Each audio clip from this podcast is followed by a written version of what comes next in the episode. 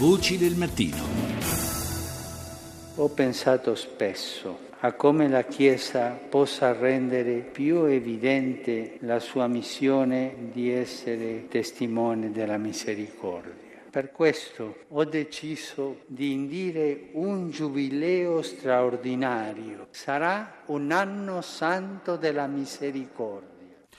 Questo l'annuncio fatto ieri nel corso della cerimonia penitenziale da Papa Francesco, una cerimonia penitenziale tenuta in eh, San Pietro in occasione appunto della seconda ricorrenza, appunto del, del secondo anno del suo pontificato, così il Papa ha voluto in qualche modo spiazzare i media, eh, non solo con questo annuncio eh, di questo anno santo della misericordia che si terrà, lo ricordiamo, le date dall'8 dicembre del 2015 al 20 novembre 2015. 2016.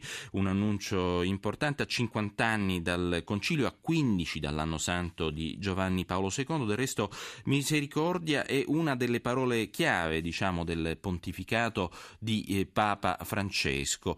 Eh, ma quella di ieri, diciamo, è stata una giornata importante anche perché sono state rese note, eh, lo ricordiamo, eh, le eh, dichiarazioni rese in un'intervista alla TV messicana televisa in cui il pontefice ha detto esplicitamente di avere la sensazione che il suo pontificato sarà breve 4 o 5 anni, non di più.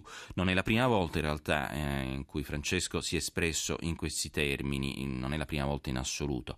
All'intervistatrice che accennava all'eventualità di un ritiro per limiti di età, come avviene appunto per i vescovi, il Papa peraltro ha risposto di non condividere una simile evenienza per la figura del pontefice, ha infatti definito il papato una grazia speciale, ma ha detto anche di apprezzare la strada aperta da Benedetto XVI riguardo alla figura del Papa emerito, una scelta coraggiosa, così l'ha definita il pontefice che mh, ci ha regalato appunto ieri una giornata molto importante sul piano mediatico, vi abbiamo voluto riproporre l'annuncio dell'anno santo straordinario, ci sembrava giusto alla luce appunto dell'importanza dell'evento.